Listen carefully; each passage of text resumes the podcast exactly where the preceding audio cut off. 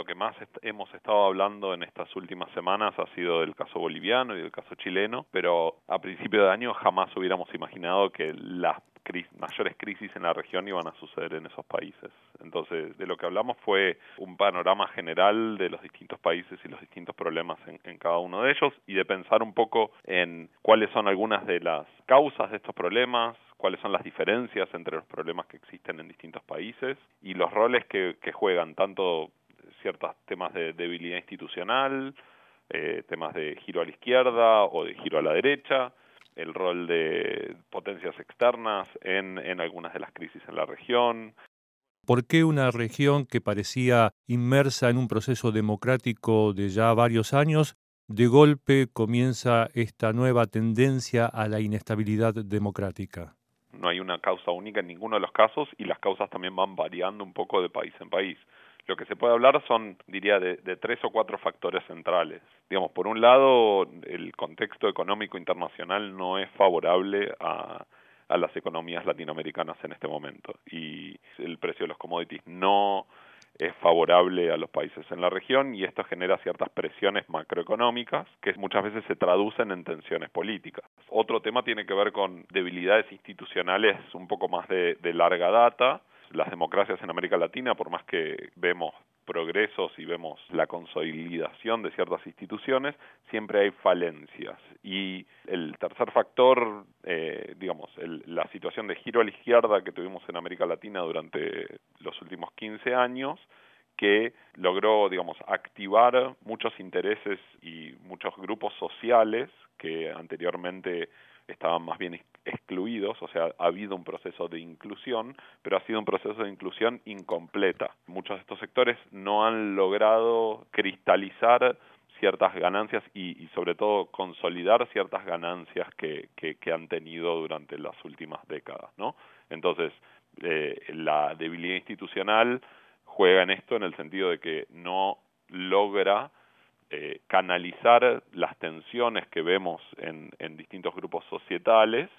y esto resulta en protestas que resultan en el Estado tratando de muchas veces, por ejemplo en el caso chileno, establecer su autoridad por vía de las fuerzas policiales, y ahí vemos represión y vemos más protesta, digamos. ¿Por qué los aparatos estatales no son capaces en América Latina de responder estos reclamos sociales sin llegar necesariamente a la represión violenta?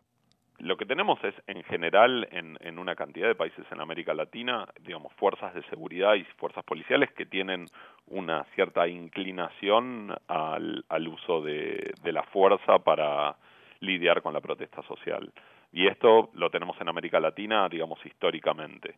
Ese fue el caso en Chile,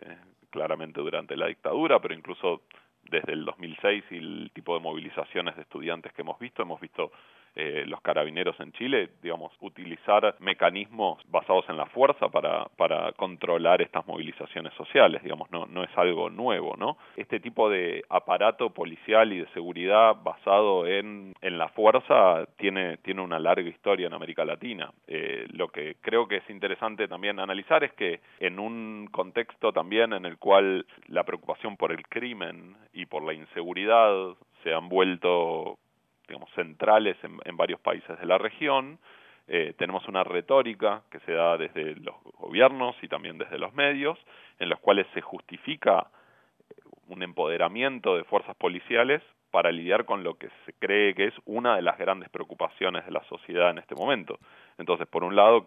las sociedades piden, no, démosle más poder a la policía para lidiar con el crimen, y por el otro lado, una vez que se le da ese poder a la policía y se le suelta un poco la rienda a la policía, hay protestas sociales y la policía aplica esas mismas riendas sueltas para lidiar con las protestas sociales como para lidiar con el crimen. Y son también las mismas fuerzas policiales que fueron utilizadas en un caso que no podemos dejar de referir, como es el del golpe de Estado en Bolivia. El caso boliviano en algún punto es un poco diferente, un poco atípico, un poco anacrónico en algunos sentidos, pero sin desmerecer todos los problemas que había con el gobierno de Evo Morales, lo que vemos en el caso boliviano es las fuerzas policiales y militares quitándole el apoyo al gobierno y saliendo a las calles a reprimir en poblaciones mayormente indígenas. ¿Y qué rol le cabe a Canadá en la tarea de ayudar a la consolidación democrática en América Latina? Históricamente, respecto de los golpes de Estado, por ejemplo, en la región en los 70 y los pocos que han existido desde entonces, el rol del gobierno canadiense ha sido siempre de reconocer la legitimidad de esos golpes de Estado, ¿no? O sea, históricamente el gobierno canadiense lleva a cabo una política internacional hacia la región, hacia América Latina, que es, por un lado, relativamente distante y, por el otro lado, basada más en la estabilidad que en la calidad de la democracia. Sería importante empezar a cambiar un poco el foco de cómo Canadá ve a América Latina, y por ahí tiene que ver con déficits de información o por ahí tiene que ver con políticas diplomáticas internacionales y la cercanía de la diplomacia canadiense con la diplomacia de Estados Unidos. Pero el rol de Canadá, digamos, como un latinoamericano que vive en Canadá, debo decir que es bastante problemático y mi esperanza es que pueda cambiar. Profesor Manuel Balan, profesor adjunto del Instituto para el Estudio del Desarrollo Internacional de la Universidad McGill, muchas gracias por esta entrevista con Radio Canadá Internacional. No, muchas gracias a vos.